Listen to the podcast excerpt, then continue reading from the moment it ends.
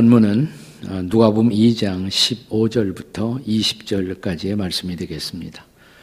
메시아 만남이 가져온 변화. 성탄의 주인공은 변함없이 언제나 예수 그리스도이십니다.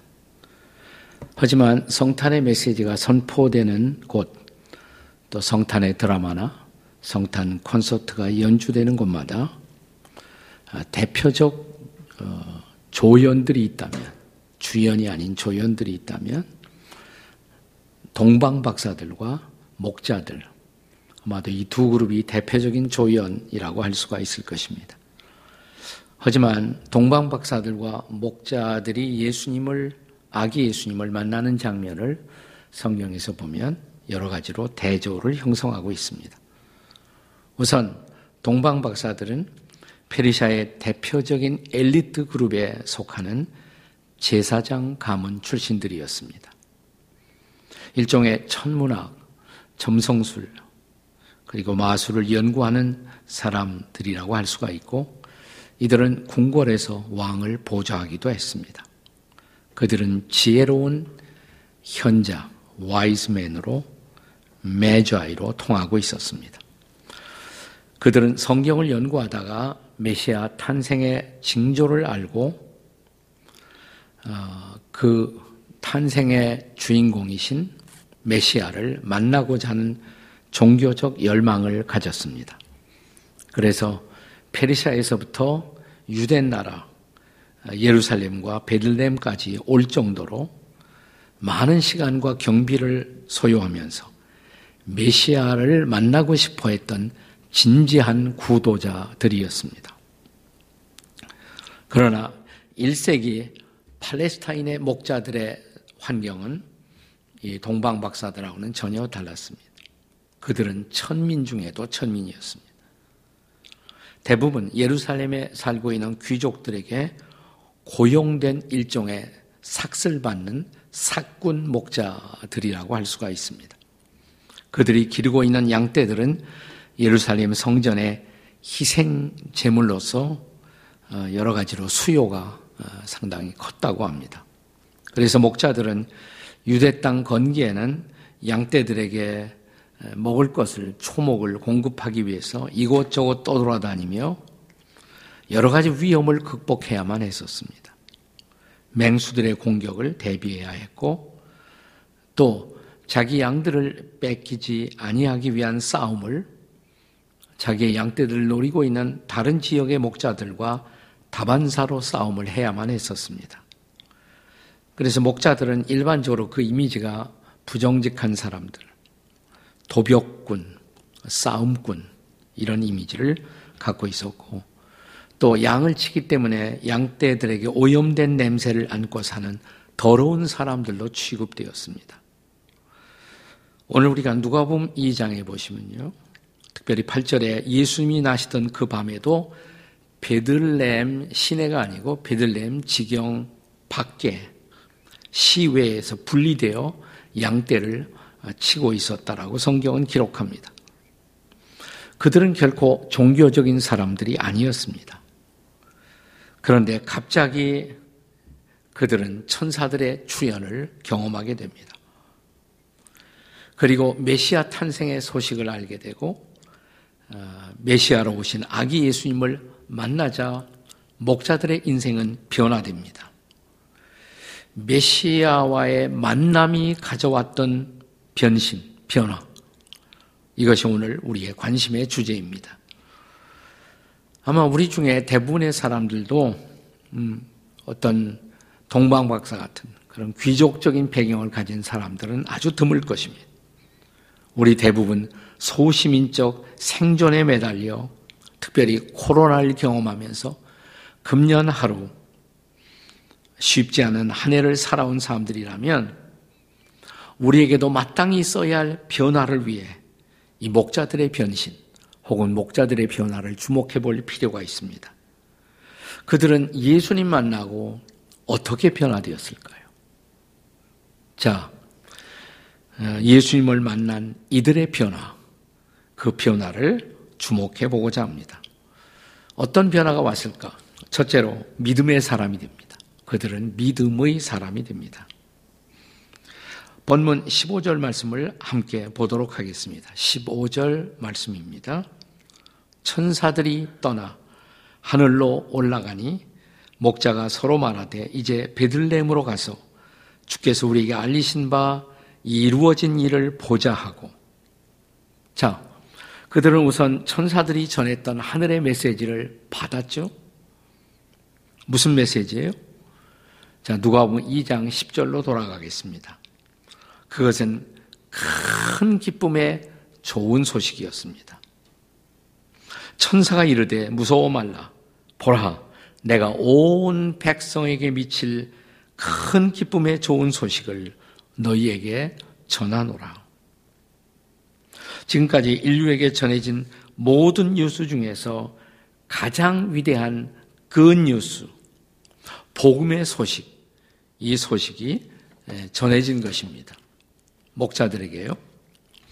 자, 다시 누가 보면 2장 11절 12절의 말씀을 보겠습니다.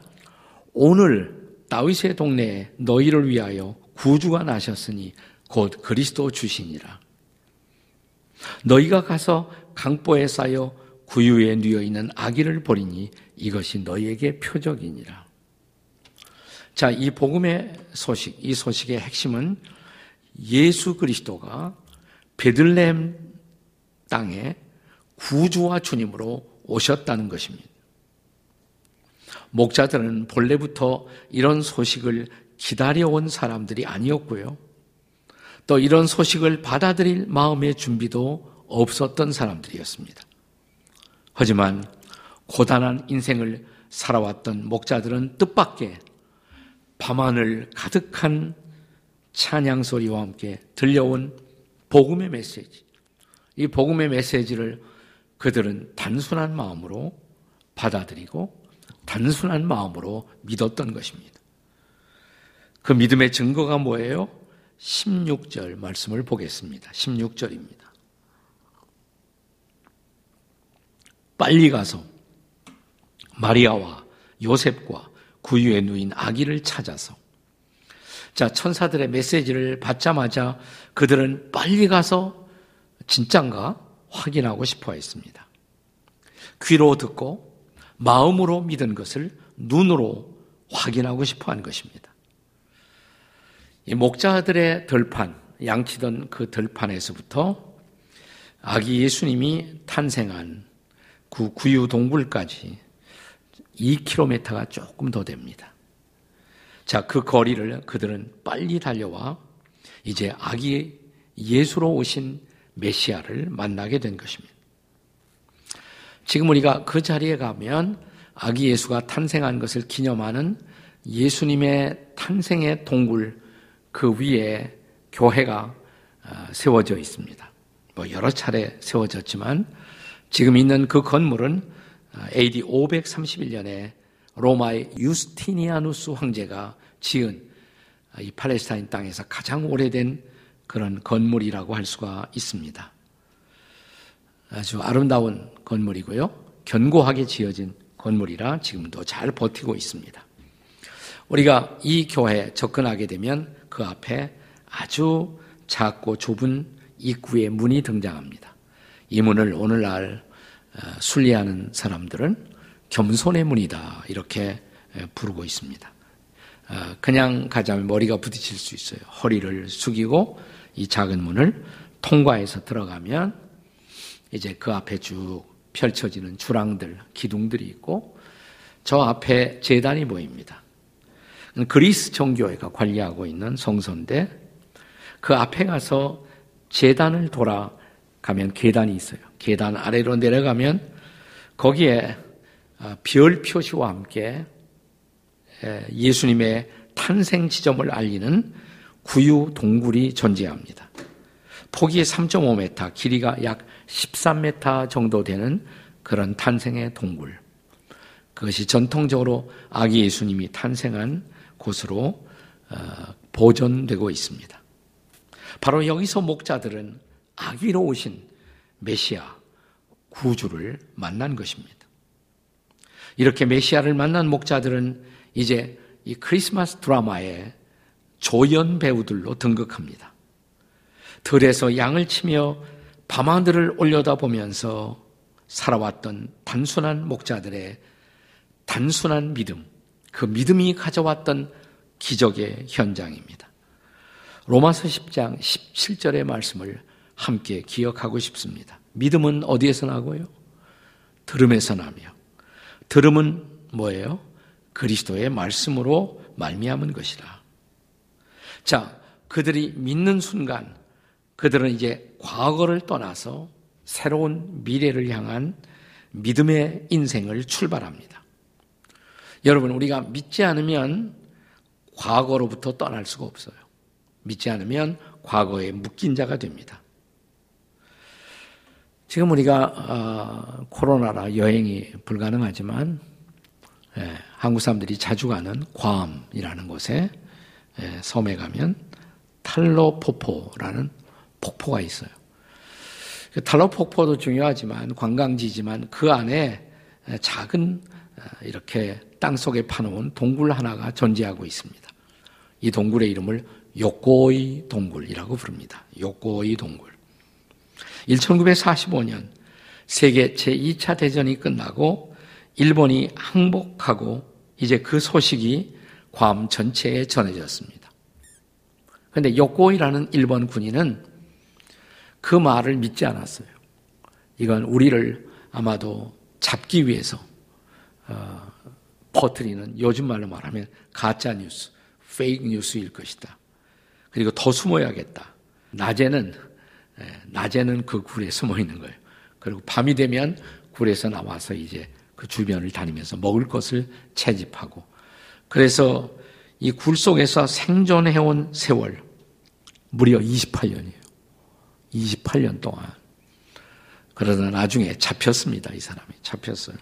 네, 그리고 이제 일본으로 그렇게 이제 후송되어 갔습니다만은 자, 그가 28년의 세월 그 어둠의 포로 생활, 동굴 생활, 그 지독한 참담한 삶을 어, 살아왔던 원인은 그에게 들려왔던 소식, 전쟁은 끝났다. 이걸 믿지 않은 거예요. 복음을, 그 뉴스를 믿지 못하는 것입니다. 믿지 못하면 과거에 묶이는 것입니다. 믿으면 새날이 기다리고 있습니다. 십자가에서 우리의 허물과 죄를 짊어지고 돌아가신 그분, 그리고 우리에게 새로운 생명을 주고자 부활하신 그분, 그분을 나의 구주, 나의 주님으로 믿는 그 믿음이 저와 여러분을 새 인생으로 만들어 주시는 것을 믿으시기 바랍니다. 아멘. 네. 이 베들레헴의 목자들, 그들은 천사가 전해준 복음의 소식을 듣고 믿음으로 믿음의 사람이 되어 새로운 인생을 살게 된 것입니다. 저와 여러분은 어떨까요? 우리는 아직도 과거에 묶인 사람입니까? 아니면 미래를 향해서 나아가고 있는 사람입니까? 우리에게 전해진 예수 그리스도의 십자가의 복음, 이 복음을 믿고 받아들이신 분이라면 이제 우리는 미래를 향해서 걸어갈 수 있는 새로운 피조물이 된 것을 믿으시기 바랍니다. 그래서 우리는 믿음의 삶, 그리고 믿음의 사람이 되는 것입니다. 자, 목자들에게 일어난 두 번째 변화는 뭐냐? 증거의 사람이 됩니다. 증거의 사람. 따라서 해보세요. 증거의 사람. 네, 우리 본문 17절을 보세요. 보고 천사가 자기들에게 이 아기에 대하여 말하는 것을 전하더라 그랬습니다. 전했다. 우리가 NIV 번역에 보면 여기 그들이 전했다. 말씀을 전했다. 이 말을 they spread the word. 그들이 말씀을 spread 했다. 퍼트려 전했다. 이 말이 퍼트려 전했다. 자, 우리가 본문 18절에 보시면 듣는 자가 다 목자들이 그들에게 말하는 것을 놀랍게 여기더라 그랬습니다. 놀랍게 여기더라. 그들은 이제 증인이 된 것입니다. 증인이, 복음의 증인이 된 것입니다. 그리고 그들은, 이 목자들은 크리스마스 드라마의 최초의 증인이 되었습니다. 더 쉽게 말하면 목자들이 전도자가 된 것입니다. 한 신학자는 오늘날 교회의 법정에, 교회의 뜰하게 판사도 많다. 판단하는 사람, 판사도 많아요. 또 검사도 많다. 고발하는 사람도 많아요. 그런데 변호인과 증인이 적다. 이것이 오늘 교회의 문제다 그랬어요. 변호인과 증인이 적다. 증인이 뭡니까? 본대로, 경험한 대로, 그대로 말하는 사람이 증인이 아닙니까? 우리가 예수님의 증인이 된다. 내가 경험한 예수님, 내가 만난 예수님을 말하는 것. 그것이 바로 증인의 삶이죠. 우리가 잘 아는 사도행전 1장 8절, 지상 명령을 기억하십니까? 주님의 마지막 명령이죠. 오직 성령이 임하시면 너희가 권능을 받고 예루살렘과 온 유대와 사마리아와 땅 끝까지 이르러 뭐가 돼요? 내 증인이 내 증인이 되리라 하시니라. 증인이 되는 일 어려운 일일까요? 아니에요, 사실은. 본대로 들은 대로 말하시면 되는 것입니다. 내게 찾아온 예수, 내가 경험한 예수님, 그걸 내가 보고 들은 대로 말하면 증인이 되는 것입니다. 우리가 구약 아, 성경에 보시면 아, 열왕기하 7장에 그때 이스라엘에 기근이 들었어요. 먹을 것이 없었어요. 아주 참담한 기근 상태가 전개되었습니다. 그런데 그 기근 상태 속에서 열왕기하 7장에 보면 놀라운 일은 사마리아라는 성에는 거기 가면 네 먹을 것이 또 입을 것이 마실 것이 지천으로 있다. 복음이 아닙니까? 그 뉴스가 아닙니까? 아무도 믿지 않았어요. 그런데 한센병 환자들, 나병 환자들이 그것을 믿었고 가서 확인했습니다. 어, 보니까 진짜 아무것도 먹을 것 없었던 그 시대에 먹을 것이 지천으로 쌓여 있는 거예요. 자, 그때 그들이 이런 말을 합니다. 열왕기하 7장 9절의 말씀인데요. 오늘은 아름다운 소식이 있는 날이거늘. 오늘은 아름다운 소식이 있는 날이거늘 우리가 침묵하고 있도다. 만일 우리가 밝은 아침까지 기다리면 벌이 우리에게 미칠지니 이제 떠나서 가서 고하자. 이 아름다운 소식을, 기쁜 소식을 고하자. 이게 증인이 되는 것이죠. 그들이 증인이 되는 거예요. 신약 성경에서도 바울 사도는 이 복음을 받은 다음에 이런 고백을 하지 않습니까? 고린도전서 9장 16절에요. 한번 따라서 해보세요. 만일 복음을 전하지 아니하면 내게 화가 있을 것입니다. 이게 바로 증인의 삶이죠. 증인의 삶. 제가 조금 전에 예수 탄생 기념 교회를 소개해 드렸는데 이 교회와 연관된 흥미로운 역사를 함께 나누고 싶습니다. 자, 우리가 그 작은 어, 겸손의 문을 통과해서 예수님 탄생 기념 교회에 들어가면 그리스 정교회, 그리스 정교회. 근데 바로 그 옆에 그 옆에는 또 카톨릭 교회가 나란히 붙어 있습니다. 예수 탄생을 기념하기 위해서 어, 여러 교단의 사람들이 와서 교회를 나란히 지은 거예요. 그래서 가운데 그리스 정교회 그 옆에 카톨릭 교회가 있어요. 이 교회를 성 캐터린 성당, 성 캐터린 교회라고 부릅니다. 우리가 성탄 크리스마스 이브가 되면 전 세계 여기서부터 가톨릭 교회로부터 이렇게 미사 드리는 것이 전 세계에 이제 방영이 됩니다. 그런데 이 성 캐터린 교회에서 어, 지하로 아래로 또 내려가는 층계가 있어요.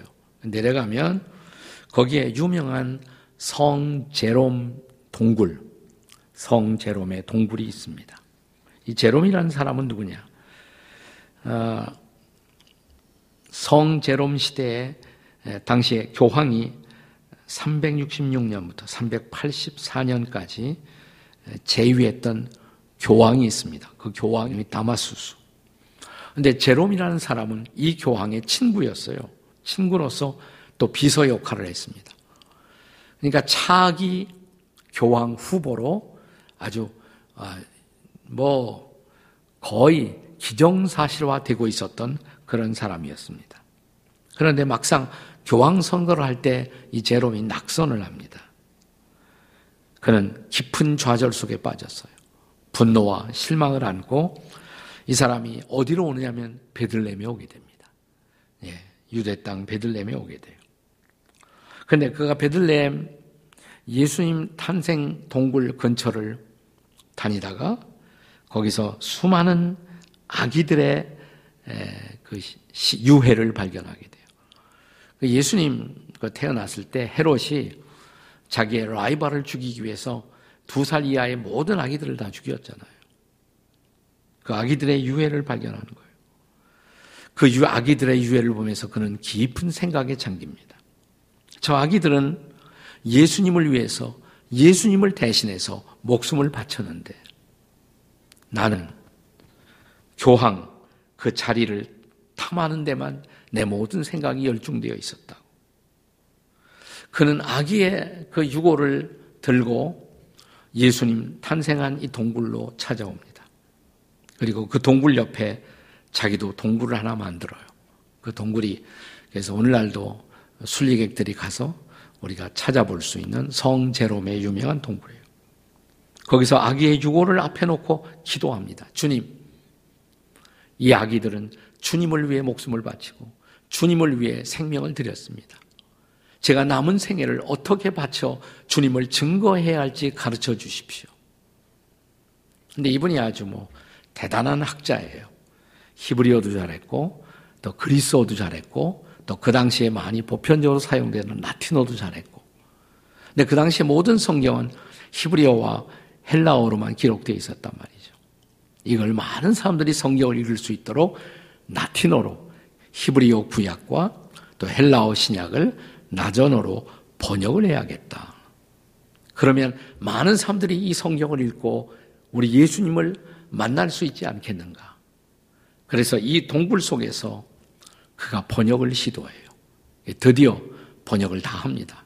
탄생한 번역이 유명한 월게이트 혹은 불가타라고 그래요. 불가타 번역. 번역본이 탄생해요. 그 당시에 아니 그 후에 상당한 시간 동안 유럽 지역에서 수많은 사람들이 이 성경을 읽고 예수 믿고 주님 앞에 돌아옵니다. 이 성경이 그리스도의 빛을 증거하는 위대한 도구가 된 것입니다. 사랑하는 여러분, 오늘 여러분과 저는 어떻게 예수님을 증거하고 계십니까? 여러분, 목자들도 했어요. 우리도 할 수가 있죠. 우리 평생 우리가 살아있는 이유, 내가 만난 예수를 증거하기 위해서, 증인이 되기 위해서 살아있는 것입니다. 우리가 예수님 만났다면 이 변화가 있어야겠죠? 증인의 삶을 사는 것. 자, 목자들이 예수 만나고 이루어진 변화. 세 번째 변화는 찬양의 사람이 된 것입니다. 찬양의 사람. 다 같이 따라서 해보세요. 찬양의 사람. 네. 오늘 본문 20절 말씀을 함께 읽습니다. 목자들은 자기들에게 이르던 바와 같이 듣고 본 그 모든 것을 인하여 하나님께 영광을 돌리며 찬송하며 가니라 그랬습니다. 자, 아기 예수를 만난 목자들은 믿음의 사람이 되고 메시아를 증거하는 사람이 되었습니다. 그리고 결과적으로 그들은 하나님께 영광을 돌리고 그리고 하나님을 찬양하는 사람이 되었다는 것입니다. 그리고 그 다음에 어떤 변화된 삶을 살아갔는지 목자들의 그 이후의 이야기. 이것은 성경에 사실 기록되어 있지 않아요. 하지만 분명한 것은 이 목자들 때문에 목자의 이미지가 변화되었다는 사실입니다. 더 이상 목자는 천한 사람들이 아니라 고귀한 하나님의 사람들의 이미지로 변화되었잖아요. 교회 역사는 그 후에 영적 지도자를 목사로 부르기 시작했고, 목자로 부르고, 우리 교회 목자들 많잖아요. 우리의 대선배가 바로 이 목자인 것입니다. 목자 이미지가 변했어요. 저는 본문에 등장하는 목자들이 아기 예수님을 만나고 나서도 지금까지 해왔던 그 목자 일을 아마도 계속했을 것이라고 저는 생각해요. 우리가 예수님 만났다고 해서 반드시 우리의 직업이 어, 바뀌어야 하는 것은 아닙니다. 그러나 예수를 만난 사람이라면 직업을 계속하더라도 그 직업의 동기나 직업의 관점은 바뀌어야 합니다. 자, 지금까지 베들레헴의 목자들은 그냥 생존을 위해서 어, 고용되어 양을 치고 있었지만 더 이상 생존을 위해서 목양을 하는 것이 아니라 그들이 기르고 있는 양들이 저 예루살렘 성전에 하나님께 드려지는 제물이다. 나는 이제 거룩한 제물을 바치는 거룩한 사람들이다. 아마도 이런 자부심이 생겼을 거예요. 그래서 전보다 더 부지런하게 일했고 전보다 더 성실하게 양들을 돌보는 목자가 되었으리라고 믿습니다. 그들은 이 일을 통해서 하나님께 찬양과 영광을 돌린 것입니다. 우리가 찬양의 사람이 된다고 해서 뭐 다 우리가 찬양대, 성가대에 들어가자는 얘기 아니에요. 우리의 삶으로 하나님을 찬양하는 우리의 일로 하나님을 찬양하는 사람들이 되어야 한다는 것입니다. 더 이상 그들은 자신들의 직업을 부끄러워하지 않았을 것입니다. 그들의 직업은 이제 거룩한 소명이 된 것입니다. 유명한 종교개혁자 마르틴 루터는 이런 글을 남겼습니다. 하나님이 보시기에는 들에서 하는 목자의 일이나